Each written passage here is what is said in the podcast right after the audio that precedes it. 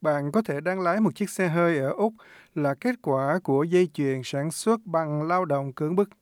Một báo cáo mới của Tổ chức Theo dõi Nhân quyền cảnh báo về mối liên hệ giữa ngành công nghiệp xe hơi toàn cầu và lao động cưỡng bức ở khu vực Tân Cương của Trung Quốc.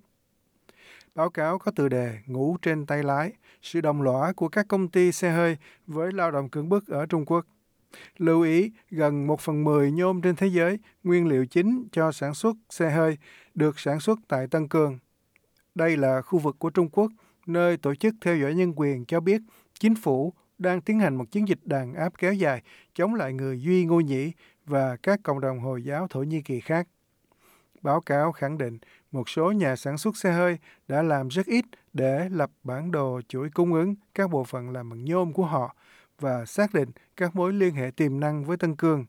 Lưu ý rằng người tiêu dùng nên ít tin tưởng hơn là họ đang mua và lái những chiếc xe không có liên quan đến lạm dụng nhân lực. Trên thực tế, Úc đã gia công toàn bộ hoạt động sản xuất xe hơi của mình cho các nước như Trung Quốc. Giám đốc khu vực châu Á của Human Rights Watch, bà Elaine Pearson, cho biết có những lo ngại thực sự về việc lao động cưỡng bức được sử dụng trong sản xuất nhôm. Thực sự, đối với bất kỳ chiếc ô tô nào được sản xuất tại Trung Quốc hoặc có các bộ phận từ Trung Quốc, cần lưu ý rằng nhôm là thành phần quan trọng trong ô tô và mười phần trăm nhôm của thế giới có nguồn gốc ở Tân Cương. Đây là khu vực chúng tôi đã ghi nhận những tội ác chống lại loài người đang được thực hiện, bao gồm cả việc sử dụng lao động cưỡng bức, và chúng tôi rất lo ngại về việc sử dụng việc chuyển giao lao động cưỡng bức đến các lò luyện kim, nơi sản xuất và chế tạo nhôm. Đảng Cộng sản cầm quyền Trung Quốc bị cáo buộc giam giữ hơn một triệu người Duy Ngô Nhĩ và các nhóm thiểu số Hồi giáo khác ở khu vực Tân Cương như một phần của cuộc đàn áp kéo dài nhiều năm mà Hoa Kỳ và các chính trị gia phương Tây gọi là diệt chủng. Ngoài việc giam giữ hàng loạt, các nhà nghiên cứu và nhà vận động còn cáo buộc chính quyền Trung Quốc tiến hành chiến dịch cưỡng bức lao động, cưỡng bức triệt sản, phá hủy di sản văn hóa Duy Ngô Nhĩ ở Tân Cương. Bà Pearson cho biết các nhà nghiên cứu Tổ chức Theo dõi Nhân quyền thực hiện một cuộc điều tra nguồn mở, thu thập tài liệu từ Đảng Cộng sản Trung Quốc và các nhà sản xuất xe hơi, ghi nhận việc sử dụng chuyển giao lao động có vấn đề.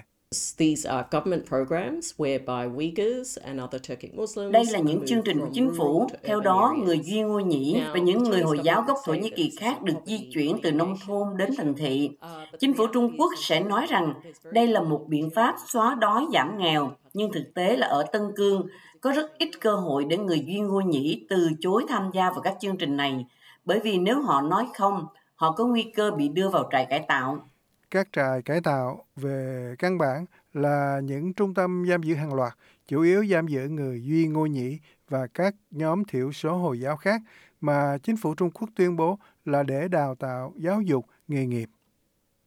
Tuyển tập một nghìn tài liệu được gọi là hồ sơ của cảnh sát Tân Cương có từ năm hai không một tám và đã bị tin tặc chuyển cho tiến sĩ Adrian Yen, một học giả, một nhà hoạt động có trụ sở Hoa Kỳ.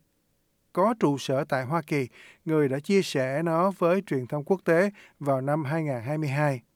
Các hồ sơ bao gồm hàng ngàn bức ảnh của những người bị giam giữ, nêu chi tiết chính sách bắn chết những người cố tìm cách trốn thoát mà tiến sĩ Yen cho rằng bao gồm một bài phát biểu của Bộ trưởng Công an Trung Quốc về việc hỗ trợ tài chánh của Trung Quốc cho các trại cải tạo. Pamela Janishev là Chủ tịch Hiệp hội Phụ nữ Duy Ngô Nhĩ Tarita ở Úc, ban đầu được thành lập để hỗ trợ phụ nữ Duy Ngô Nhĩ ở Úc tương tác với cộng đồng rộng lớn hơn, trước khi tổ chức này đảm nhận vai trò hoạt động mạnh mẽ hơn vào năm hai không một sáu, sau khi các phe phái chính trị có hiệu lực. Sinh ra ở Urumqi, thủ đô của Tân Cương, và lớn lên tại Úc, sau khi cha mẹ rời đi vào cuối những năm một nghìn chín trăm bảy mươi, bà Janishev nói với đài S B S rằng cộng đồng ở Úc phần lớn bị cắt đứt liên lạc với những người thân yêu ở quê nhà và nói rằng mọi người rất sợ phải lên tiếng phản đối hành động tàn bạo vì sợ phải chịu thêm hậu quả đối với các thành viên trong gia đình của họ. As for... Đối với chúng tôi, những người lên tiếng, chúng tôi cảm thấy rằng chúng tôi thật đáng nguyền rủa nếu chúng tôi làm, và thực sự đáng nguyền rủa nếu chúng tôi không làm. Và nếu chúng tôi không lên tiếng thì điều đó sẽ rất quan trọng đối với tương lai của dân tộc chúng tôi. Không chỉ chúng tôi đang chiến đấu chống lại lao động cưỡng bức, mà chúng tôi thực sự đang chiến đấu với một cuộc diệt chủng thầm lặng, đã đến mức mà mọi người quá sợ hãi để lên tiếng, và Trung Quốc đã trở nên quá mạnh. Và chúng tôi cũng cảm thấy rằng Úc cũng đã sợ hãi, đã sợ hãi, bị dồn vào chân tường để phải nghe. Nếu bạn muốn giao dịch với chúng tôi, nếu bạn muốn những sản phẩm này, bạn không thể chỉ trích chuyện này. Bộ Ngoại giao và Thương mại Úc cho biết trong một tuyên bố rằng chính phủ Úc đã liên tục bày tỏ mối quan ngại sâu sắc về các vi phạm nhân quyền ở Tân Cương, bao gồm các báo cáo đáng tin cậy về việc lao động cưỡng bức. Bộ nói thêm rằng Úc đã cùng với các nước khác trong cộng đồng quốc tế kêu gọi chính phủ Trung Quốc giải quyết những lo ngại này, bao gồm thông qua Hội đồng Nhân quyền Liên Hiệp Quốc, Đại hội đồng và Tổ chức Lao động Quốc tế. Tổ chức theo dõi nhân quyền đang kêu gọi người tiêu dùng yêu cầu các công ty lập bản đồ chuỗi cung ứng của họ để xác định nhôm đến từ đâu, cũng như đòi hỏi các chính phủ xem họ có các bước và luật pháp phù hợp để cấm sử dụng lao động cưỡng bức hay không. Tổ chức theo dõi nhân quyền đã tiếp cận năm công ty xe hơi lớn nhất toàn cầu, bao gồm Toyota, Volkswagen, General Motors, Tesla và bê i đê. Một số người trả lời rằng rất khó để lập bản đồ chuỗi cung ứng và họ có liên doanh với các công ty Trung Quốc. Điều đó có nghĩa là họ không có quyền kiểm soát hành động của các nhà cung cấp. Bà Pearson thừa nhận rằng việc lập bản đồ chuỗi cung ứng có thể là một thách thức và các công ty cũng lo ngại hậu quả từ chính phủ Trung Quốc nếu các câu hỏi được đặt ra về nhân quyền.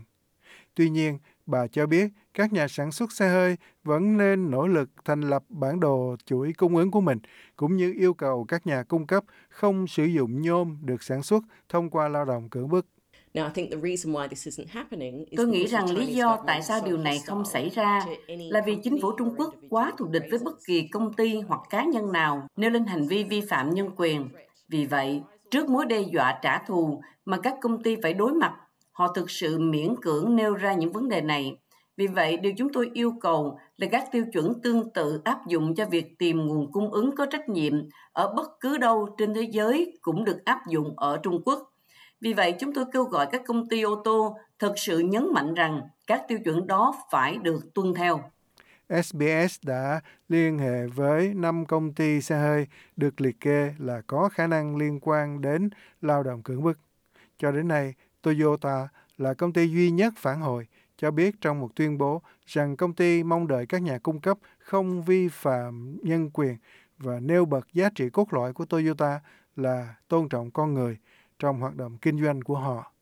Họ nói thêm rằng báo cáo của tổ chức theo dõi nhân quyền sẽ được xem xét kỹ lưỡng. Bà Pearson cho biết tổ chức theo dõi nhân quyền cũng đang quan ngại với các chính phủ,